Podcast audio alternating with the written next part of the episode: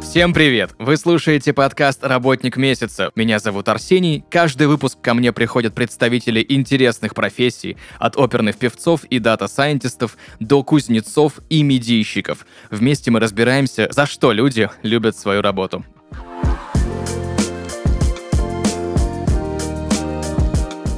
И сегодня в подкасте «Работник месяца» кавист Денис. Денис, привет. Добрый день. Кто такой кавист? Вообще, в принципе, многие не знают этой профессии. Могу рассказать то, что кавист изначально это термин, который произошел из Франции к нам. Мгм. Он означает хранитель погреба, то есть смотрящий Мгм. за погребом, работник погреба, многие по-разному трактуют, но, в общем, это смотрящий за погребом. Хорошо. То есть смотрящий за погребом. Да. Естественно, сейчас же ты не смотрящий за погребом, да? Чем занимается кавист и что делает? Погреба мы не смотрим, понятное дело, потому что это все-таки у нас она, эта профессия немножечко инородная, Мгм. то есть иной формы. Она преобразовалась в ту сферу, то есть у нас э, где-то с 14-15 года началось активное открытие винных бутиков, то есть Мгм. развитие винной культуры, и возникла потребность в специалистах. С этими специалистами стали э, кависты именно. Они сами по себе люди узконаправленные в плане того, что они обладают должными знаниями, не, как, они не будут говорить, это вино белое, это вино красное, там, это водка, это пиво, нет. Э, Они расскажут тебе дословно, откуда это вино, какой у него вкус, какой у него аромат, потому что это основной критерий, по которому предпочитают выбирать люди для себя алкогольные напитки. Многие, я знаю, в России до сих пор используют название профессии менеджер по продаже алкогольной продукции или продавец-консультант. Почему так? Ввиду вообще, в принципе, специфики, винная культура у нас не, не сильно развита Мгм. была до некоторых пор. То есть э, культура питья, она у нас э, немножечко принижена по сравнению с Европой, и оно начало развитие прям активное. Ну, где-то, скорее всего, с 10-11 годов. Поэтому, в принципе, многие привыкли, вот, вот часто на своем опыте ощущаю такую неприятную вещь, как вы консультант, М. да, вы продавец, да, потому что люди не знают, им Мгм. комфортно. Это как зона комфорта. Им Мгм. комфортно называть тебя продавцом, комфортно тебя называть, допустим, Мгм. менеджером по продаже алкогольной продукции. Это люди, которые, в принципе, работали в алкогольной сфере, так завуалированно называют. Просто, в принципе, сам по себе комфорт такой. Нередко люди задают вопросы, а кто такой кавист? Не подходит. Ну, многие кависты Мгм. работают же в сетевых сферах, ну, в больших сетях, и у них там бейджики там или Мгм. какие-то опознавательные знаки. И они подходят, смотрят на бейджик говорят, а кто это? Мгм. Вы ковидник? Вы что? Ну, то есть, как- как- какие-то несуразные вопросы, да, потому что люди действительно не знают, что это за профессия. Она м, относительно ну, 5-6 лет, может. Нет, уже не 5-6 лет. Лет 8 она Мгм. как а, развиваться начала. Мгм. Денис, скажи, пожалуйста, кавист это все-таки неологизм или уже, ну, раз в 8 лет развивается профессия, устоявшееся название профессии? Ну, я более склоняюсь к тому, что это более устоявшееся, потому Мгм. что такой термин, как э, менеджер по продаже, опять же, или Мгм. там профессиональный продавец, за всю свою карьеру не удавалось ни разу услышать такого. Мгм. Чем кавист отличается от сомелье? Ну, можно достаточно просто объяснить. Сомелье всегда работают в каких-то, можно сказать, рестораторных зонах. Именно досуговые центры, можно так Мгм. сказать, да. Он всегда занимается закупкой алкоголя, Мгм. он занимается разработкой ви- винной карты, Мгм. непосредственно дегустацией на самом э, рабочем месте. Также сортировка, приведение все в порядок, Мгм. поддержка нормы хранения температурных режимов. Кавист это немножечко, можно сказать, другое, другая сфера. То есть мы одновременно похожи и не похожи, Мгм. потому что это разные зоны работы. Кавист больше к повседневному образу жизни, то есть ты приходишь, допустим, в бутик, в магазин, да, тебе не Мгм. будут рассказывать прямо сходу, какого года эта бутылка, какого вкуса вино, что там, ну, то есть на каких полях она собрана, на каком теруаре. Нет, все довольно просто будет. То есть у кависта всегда максимальная задача в том, чтобы в кратчайшие сроки подобрать человеку алкоголь, Мгм. чтобы он остался доволен, чтобы он получил то, что он хочет. Мгм. Отличие только в том, что ты приходишь непосредственно туда не пить, ты приходишь Мгм. туда купить что-то домой, Мгм. прийти, удостовериться в том, что тебя правильно подобрали, остаться довольным. Мгм. Сомелье же это все происходит все в ресторане, ну Мгм. и непосредственно еще сомелье они дегустировать могут прямо на рабочем месте. Мгм. У нас этого нет.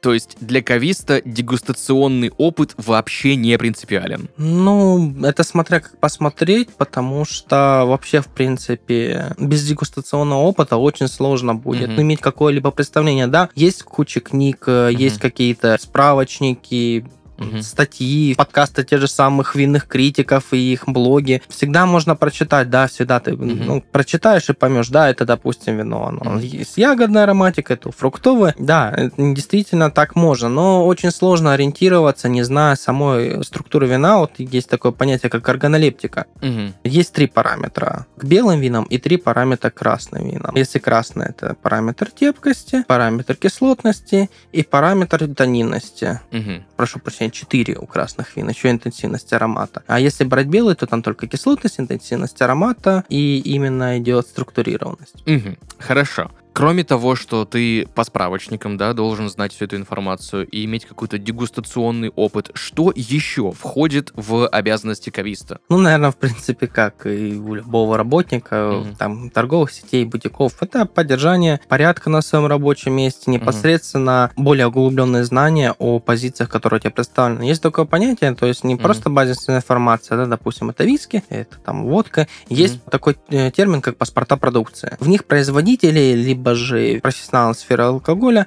они всегда проводят э, дегустации, они описывают четкий аромат, в методе производства выписывается время выдержки, тип деревесины, в какой выдерживается, это, допустим, очень присуще виски и коньякам. Также, что присуще вообще, в принципе, этому региону, в котором Мгм. производится, и производителю, потому что очень много особенностей у каждого производителя, можно сказать, какая-то своя вот именно фишка. Мгм. Давай раз и навсегда разберемся. Шампанское и игристое вино. Этот э, вопрос я, наверное, слышу каждый день. И когда люди приходят и говорят, мне нужно шампанское, и показывают, допустим, ну, на наше дерсо, да, и я говорю, это игристое вино. Да, это такая то- тонкость очень интересная. Э, Она, в принципе, идет на законодательном уровне, и она уже давно закреплена, запатентована. А шампанским может называться все, что произведено в регионе, соответственно, Шампань. Шампань это Франция, они запатентовали это, и все, в принципе. Мы не можем называть э, шампанским все, что производится вне шампани. Многие еще обращают внимание, вот, допустим, у нас на игристых винах написано шампанское российское. Это тоже такая уловка, то, что по нашему законодательству мы можем на русском написать, Мгм. что это шампанское, но мы не можем написать того, что это шампань, э, шампейн, то есть э, на, на английском. То есть это уже сразу будет противоречить, вплоть до судебных процессов дойдет, и кому это нужно. То Мгм. есть в этом и различие, то, что все, что произведено не вне шампани, это Мгм. игристое вино. Но в шампане тоже по факту делают игристое вино, просто называется оно шампанское. Да, Мгм. абсолютно верно. То есть у многих регионов, у многих стран есть какие-то особые Мгм. названия своих игристых вин, Мгм. которые как визитная карточка выступают. Есть огромное количество крепкого алкоголя, купажированного, односолодового, который называется виски. Есть то же самое, но бренди. Есть примерно то же самое, но бурбон. Вот давай разберемся в этих отличиях. Но мы сначала, наверное, начнем с понятия бренди и коньяк. Мы возвращаемся опять же в тоже нашу любимую Францию, к которой Мгм. мы уже привыкли постоянно с ней что-то делить. В плане алкоголя, понятно. Возвращаясь к этому, можно выделить несколько критериев. Коньяк. Это все, что произведено, опять же, в субзоне коньяк. У них есть тоже строгие сортовые составы. Три типа винограда в основу выступает. Это униблан, фольблан и каламбар. В эти три основных сорта, из которых производятся коньяки. То, что производится в бренде, во-первых, у них нет таких строгих стандартов. У них больше, можно сказать, казуальный стиль. То есть они могут себе позволить, допустим, э, оттолкнуться от методов выдержки. Доп- У коньяков всегда есть сроки выдержки, там идет от Very Special, от двух лет дальше идет СОП, то есть 4 года. И раньше еще было такое понятие, как Наполеон, но это уже убрали, и оставили только XO, то есть коньяки раньше. До, по-моему, 18 или 19 года писалось, что коньяки идут от 6 лет дистилляты, Мгм. э, спирты, А, но сейчас пишется теперь, что только от 10. То есть, ну, некоторые сетки все-таки пишут, что от 6 лет, но Мгм. на законодательном уровне только десятка. В этом-то и отличается. Методы производства э, коньячных спиртов, они именно более строгие, и то, что это производится в регионе коньяк. Могу, в принципе, еще так маленькую информацию дать, что еще коньяки у них во Франции сами по себе и разделяются, то есть на Мгм. два вида. Есть обычные коньяки, есть замковые. Мгм. Это, можно сказать, абсолютно вообще Мгм. другая история идет. У них свои сроки выдержки, то есть Мгм. минимально от пяти лет идет. У них там всегда семейное производство, из поколения в поколение они передают. Весь виноград выращивают сами. Часто они никогда не добавляют добавляют карамельного колера. Если уже коснулся этой темы, многие спрашивают, а что такое за добавка вот Е150? Мгм. Пугаются и говорят, что вот в алкоголь добавляют многие, особенно на коньяках это Мгм. очень часто вопрос возникает, и ты людям объясняешь, что это просто карамельный колер, он не несет никакой именно вкусовой направленности, он делается просто для корректировки цвета. Очень многие производители используют, потому что все равно древесина, она бывает э, разная, да, в Мгм. принципе, порода одна, но все-таки она ведет себя по-другому. И кто-то для сохранения цвета от партии к партии просто открашивает коньяк. Но это, опять же, это не является чем-то таким страшным незаконным, как многие думают. Это просто корректировка цвета. Мгм. То есть поддержка своего стиля и бренда. Мгм. По поводу остальных видов алкоголя. Не всех, конечно же, их огромное количество, да. Ну А, да. Есть у меня еще интересующие два, я тебе в конце вопрос задам, но чуть попозже. Сейчас мне интересно узнать, как вообще проходит твой рабочий день. Ну, сейчас, в принципе, это хороший вопрос достаточно, потому что сегодня у нас на календаре уже 20 число практически, да, уже это тот момент, когда народ уже вспоминает, что 20 декабря нужно делать покупки, нужно делать Конец запасы. декабря, да. Да, потому что, ну, все понимают, что когда начинается 30-31, это, можно сказать, аншлаг, всем Мгм. нужно быстро все купить, и многие уже начинают подтягиваться. И рабочий день у меня состоит, конечно, уже из более актив- активной фазы, то есть потому что в преддверии Нового года, понятное дело, в ноябре особенно э, люди не делают больших закупок, Мгм. они, можно сказать, копят деньги, и вот в декабре начинается, можно сказать, самая интересная фаза, когда это уже навевает праздничным настроением уже. И рабочий мой день, в принципе, проходит с того, Мгм. что каждый день я прихожу на работу, я проверяю, в принципе, наличие на полках ассортимента, которое Мгм. нужно, ну, ну, нужно потребителю. Особенно обращаю внимание на какие-то известные бренды, потому что известные бренды, и понравившиеся народу, всегда они быстро разбираются. Как бы всегда за э, кавистом закреплено такое правило. Там, будь это отдел, будь то бутик, да, будь то ну, какая-то, Мгм. может, маленькая зона, винная комната, она должна всегда быть в хорошем состоянии. То, что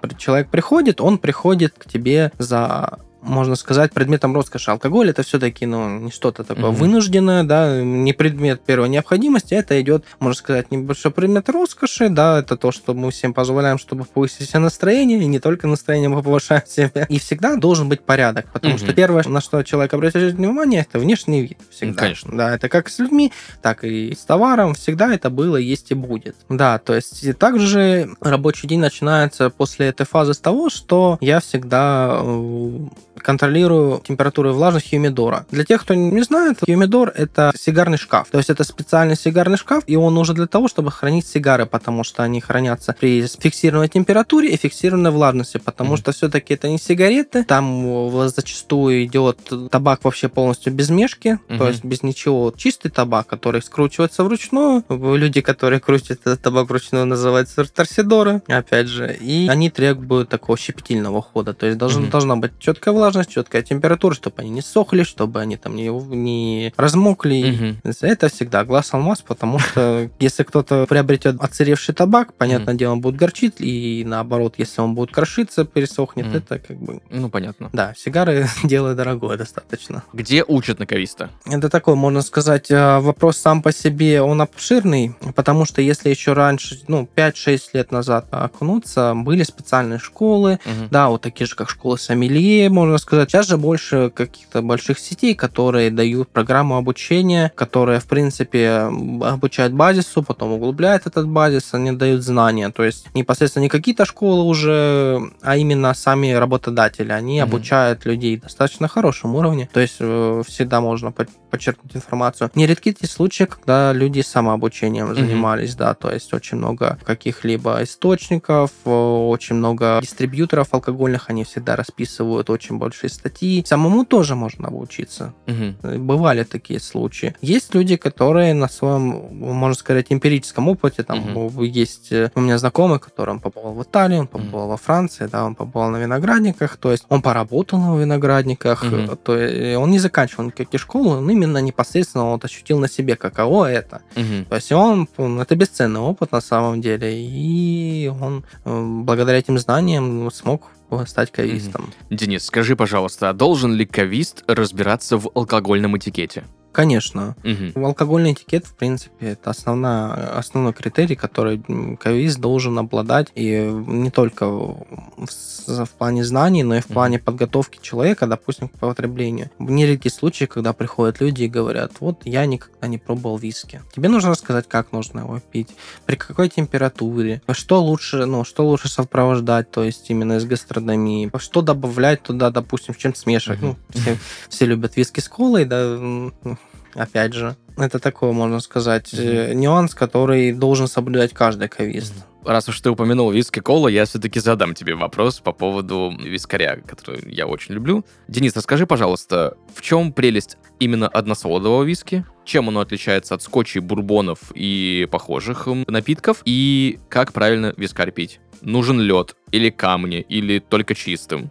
Начнем вообще, в принципе, сначала, Мгм. вот именно из подразделения виски, вот многие задают вопрос, чем отличается купажир от односолодового? Купажированные виски это, в принципе, такой виски, где спирты С разных вискокурин. То есть ну, в одном месте произвели часть спиртов, в другом месте произвели, в третьем, да, смешали эти спирты, и получился виски, то есть э, с определенной стилистикой характера. Вот, допустим, многие знают виски Red Label, но никто не знает, что там купаж из 40 видов спиртов. Да, купажируется не только, в принципе, виски, даже коньяки. Доводилось работать с коньяком, ко- в котором было купажировано 150 видов спиртов, и если 150-летний спирт даже был, то есть... Ничего себе. Да, 50, 150, то есть много чего повидал. Само по себе вот это понятие купажированности, оно не подразумевает, что чего-то плохого. Мгм. Купажированный виски, ну, вообще, в принципе, по определению, то, что у нас сейчас производит в алкоголе, плохого алкоголя нет. Он узконаправлен, то есть купажированный виски, его можно пить со льдом, можно Мгм. смешать с колой, ну, я всегда рекомендую с яблочным соком, потому что с колой это иногда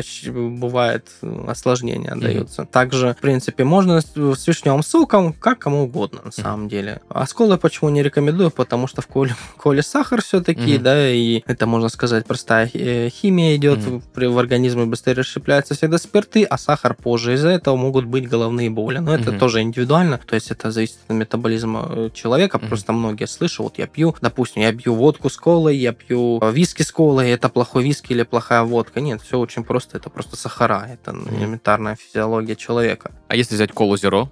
Ну, Многие, да, пьют колу зеро, то есть, да, это тоже такой вариант идет. Вернемся к односолодовому. Односолодовый, и, в принципе, тут очень, очень все просто. Э, Производство спиртов идет в рамках одной виской корни. То есть, ну, возьмем всеми любимый наш Макалан. да. Мгм. Многие пробовали, все знают этот бренд, да. То есть, э, произвели спирт в одном месте, разлили, все, виски готов. То есть, ни с чем не смешивается. Мгм. Он имеет чистую структуру в плане того, что вот чистый вкус одного спирта, а он ни с чем не смешивается. Почему они такие, они мягче, у них больше карамелизированности, там, и фруктовости, это все зависит тоже, опять же, от типа древесины. Именно на этом играет э, роль в том, что один спирт, один вкус. Мгм. Оно не смешивается. Есть, э, вот поверишь, что скотч это особенно виски.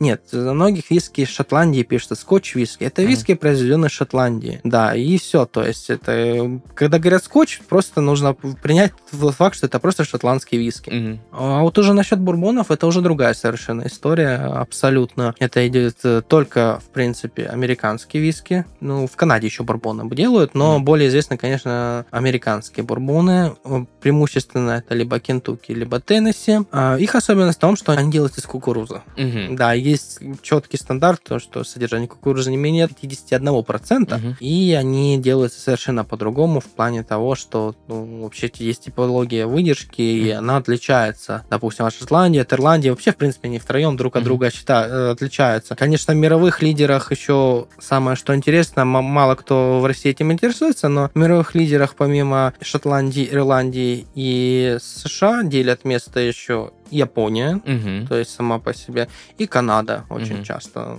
много заводов. Еще Индия также у нас мелькает, Тайвань, но из Тайваня, конечно, немножечко ценовой сегмент выше, потому что там очень, особенно макроклимат тропический, спирты там очень быстро созревают, поэтому Мгм. если у нас выдержит 4 года один спирт, у них это будет равняться 20 годам. Мгм. Интересно. Jim Beam и Jack Daniel's. Jack Daniel's это виски, а Jim Beam это бурбон. Вообще, в принципе, это тоже такой очень скользкий вопрос. Ой, Я не раз этим задавался, Мгм. очень много дискуссий было. Дело в том, что что Jim Beam, что э, Jack Daniel's они делаются оба из кукурузы. Мгм. Но штат Теннесси решил назвать это не бурбон, а виски. Мгм. И, насколько я помню, вообще, в принципе, они и пишут по названию виски по-другому, в отличие от Шотландии Мгм. на контр-этикетке. Ну, на английском именно. Мгм. Поэтому это очень, можно сказать, не то что сложный вопрос, он очень непонятный в плане того, Мгм. что он называется виски, Мгм. но по структуре, по поведению, в принципе, это тот же самый бурбон. Мгм. Просто они запатентовали так его. Мгм. Хорошо, а чем отличается ром а, классический от ромового напитка, которым является популярный на планете Бакарди?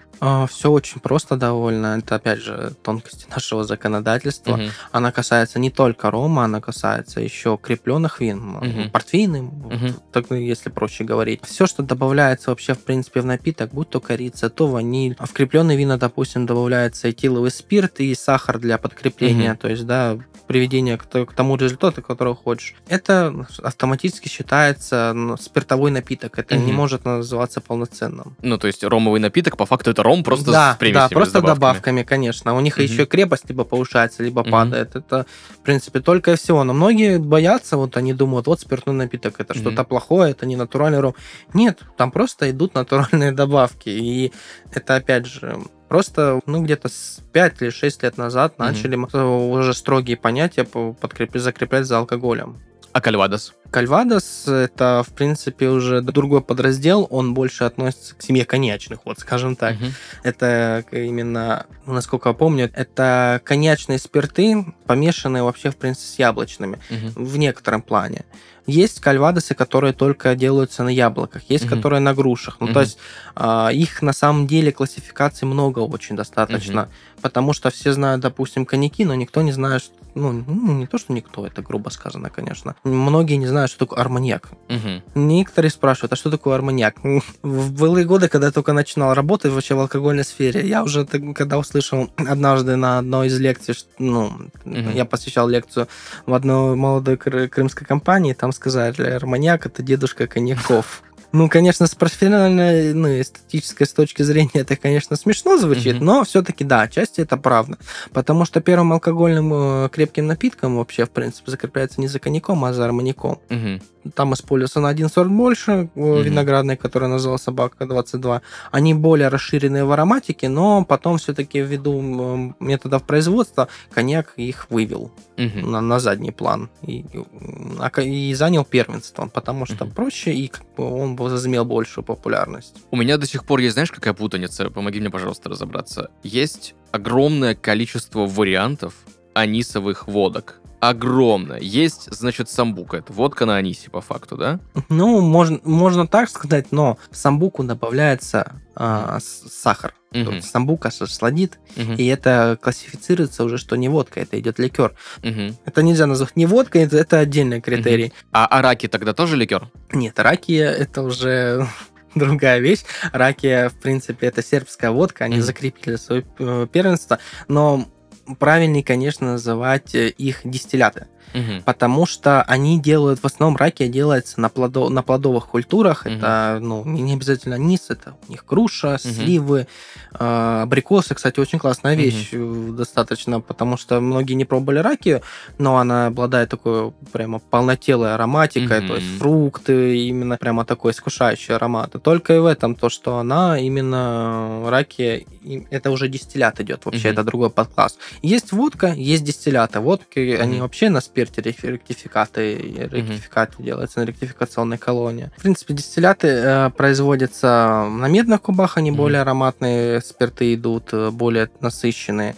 А ректификаты, они уже, конечно, э, скуднее в аромате, но спирт крепче. Мгм. То есть, по правилам вообще, ректификаты крепостью выходят после перегонки 95%, Мгм. куб- на кубе 85%. Ну, от Мгм. 85, но 95 никогда не достигает. Спасибо тебе большое за столь развернутое объяснение. Скажи, пожалуйста, а большая ли конкуренция среди кавистов сейчас? Ну, на данный момент э, вообще, в принципе, если рассматривать крупные города, такие как Москва, Мгм. Питер, да, там конкуренция действительно э, высокая, Но в последнее время, конечно, спрос выше, чем предложение. То есть вообще, в принципе, многие кависты, вот когда они наберутся достаточно опыта, они всегда ст- стараются куда-то поехать за границу, потому что за рубежом, опять же, много чего можно усвоить, много чего нового открыть. Ну, с недавних пор, конечно, это сложнее стало, но Мгм. об этом не будем. Мгм. А есть ли перспективы какие-то карьерного роста у кависта? Да, несомненно, многие кависты, в принципе, м, открывают, может, свое дело открывают, да, открывают свои винные будики. Кто-то идет э,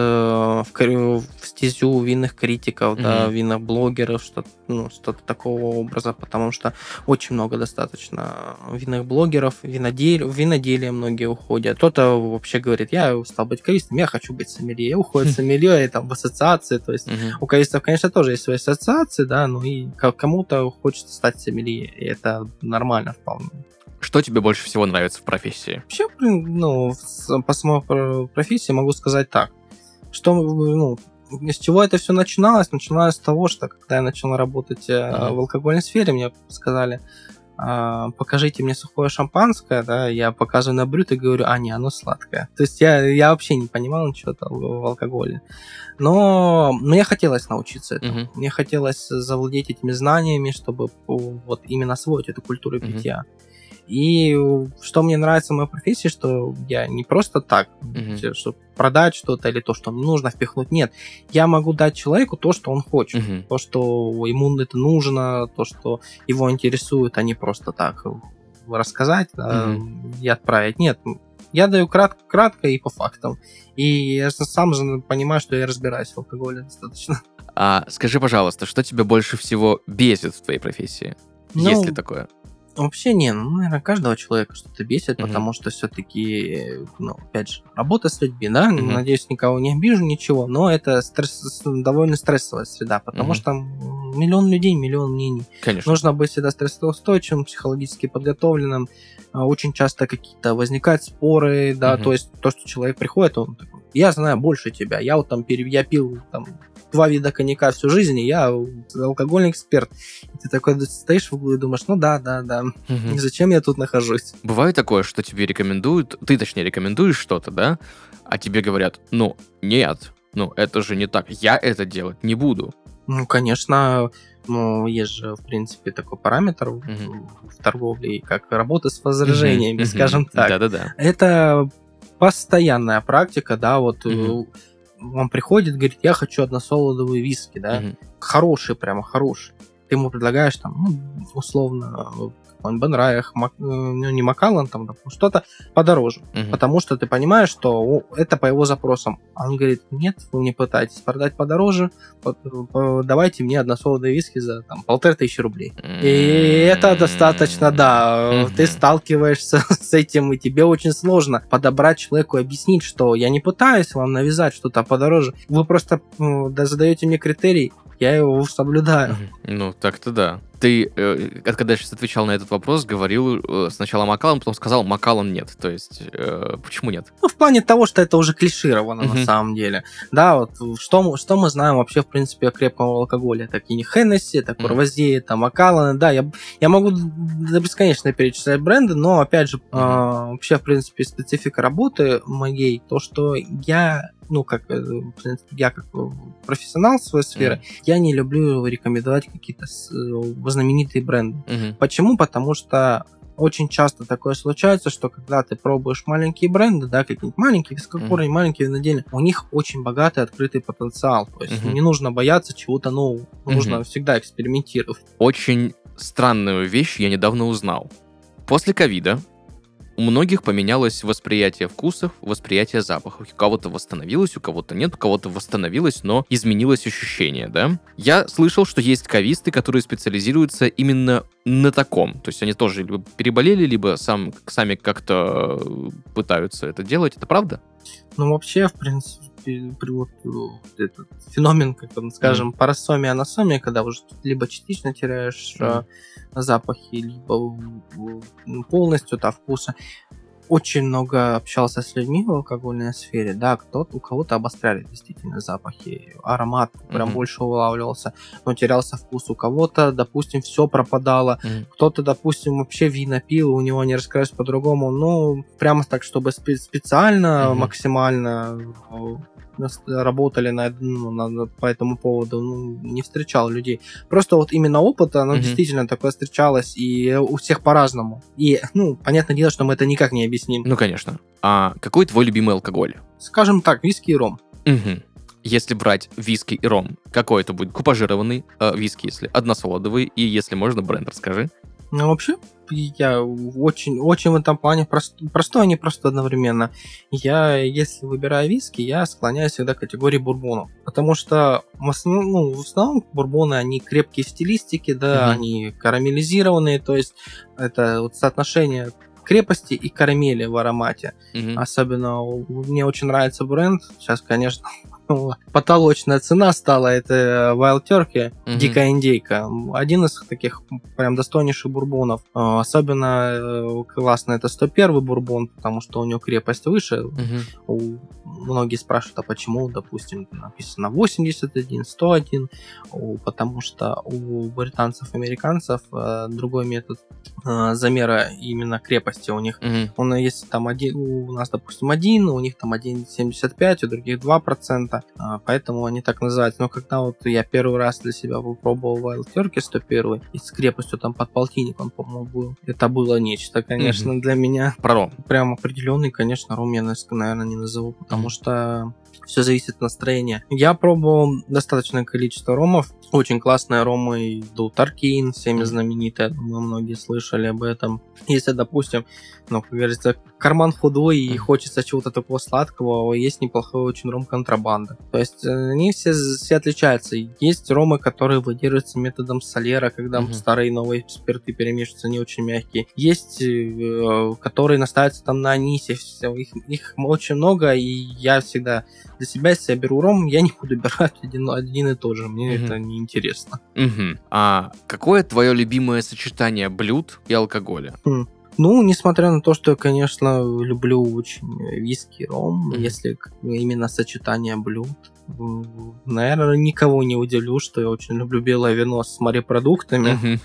и красное, красное вино со, с мясом средней прожарки. Мгм. Потому что виски я, допустим, стараюсь или ром пить без какого-то либо гастрономического сопровождения. Ну, м, у меня как-то не складывается в голове, когда ты вместе с едой а, запиваешь крепким алкоголем, а ты не чувствуешь алкоголь, ты чувствуешь еду. Мгм. А вино как раз-таки оно дополняет, оно раскрывает. Мгм. Что бы ты посоветовал начинающему кависту или человеку, который хочет обучиться данной профессии? Что бы я посоветовал, наверное, ну, людям, которые задумывались стать специалистами по алкоголю, да, или Мгм. углубиться в алкогольную сферу, не нужно браться за все подряд. Нужно начинать с самых азов, да, вы начнете с базиса, утвердили базис, вы знаете, как это производится, начинайте потихонечку читать э, информации винных критиков. Есть очень хороший писатель и винный критик, его зовут Лос Кларк. Он для самых таких неискушенных э, людей, которые не, не Мгм. понимают ничего, допустим, в вине, он расписал там 10 э, стилей вина, да, на довольно очень таком простом уровне, чтобы Мгм. разобраться быстро. То есть не нужно прямо углубляться в суперпрофессиональную литературу, начинать нужно вот с самого простого. Мгм. И в этом нет ничего зазорного. А, Напоследок, расскажи, пожалуйста, про самые распространенные ошибки в подборе алкогольных напитков и блюд к ним. Вообще, действительно, очень многие люди, да, выбирают себе, допустим, даже то же самое вино. Простой пример. Я вот хочу поесть морепродуктов, да, Мгм. или там поесть белое мясо, да, Мгм. что ну, легкое достаточно. Я буду брать какое-нибудь красное терпкое вино. Оно не, не может сочетаться, по- по- потому что морепродукты будут перебиваться вот именно тонинностью, терпкостью, вот это, ну, ну, не, не может гастрономически сочетаться. Или как люди там под э, сильно прожаренное, зажаристое мясо берут, что-нибудь легкое, там, какой-нибудь пронили или мерло, все равно это достаточно сложно для носа, можно сказать, не в плане, не в плане того, что дышать, а в плане того, что вот именно чувствовать ароматы, чтобы оно не перебивалось. Я, допустим, считаю, что это не то, что не этично, а бесполезно. Ты не Мгм. получишь удовольствия от алкоголя. Рыба и птица белое вино, мясо красное. Ну, опять же, ну, если возвращаться к этому, не всегда это есть так, потому Мгм. что есть сорта, это э, нужно, в принципе, разбираться в этом. Мгм. Есть определенные сорта, которые могут хорошо подходить и к, и к- и к тому, и к тому. Просто нужно именно в рамки какие-то сильно не углубляться. Мгм. Спасибо тебе большое, Денис. Какой бы совет ты мог бы дать всем нашим слушателям по поводу подбора алкоголя? Я всем рекомендую а, не стесняться экспериментировать, открывать для себя что-то новое. То есть развивайте свой вкус Мгм. всегда, пробуйте. Там, вы любите всю жизнь полусладкие вина, попробуйте полусухие, начните пить сухие. Может, вы откроете для себя что-то новое. Вы любите э, пить, допустим, а, коньяки, попробуйте виски. Что-то вы для себя, для себя всегда что-то найдете. Не бойтесь экспериментировать, не бойтесь разочароваться в какой-то категории, потому что даже если вам не понравится, у вас все равно застряется вкус, и у вас есть определенное э, представление об алкоголе, об этом, что вы любите и не любите. Если вы будете всю жизнь пить одно и то же, Мгм. вы не сможете понять, что есть прекрасного еще в алкогольном мире. Супер, спасибо тебе большое. Сегодня в подкасте «Работник месяца» Денис Кавист. Денис, спасибо, что рассказал максимально подробно, огромное количество информации. Я лично для себя очень много сегодня нового открыл. Спасибо тебе большое. Пожалуйста, приятно знать, что я полезен. Друзья, на этом у нас все. Услышимся в следующих выпусках. Пока-пока.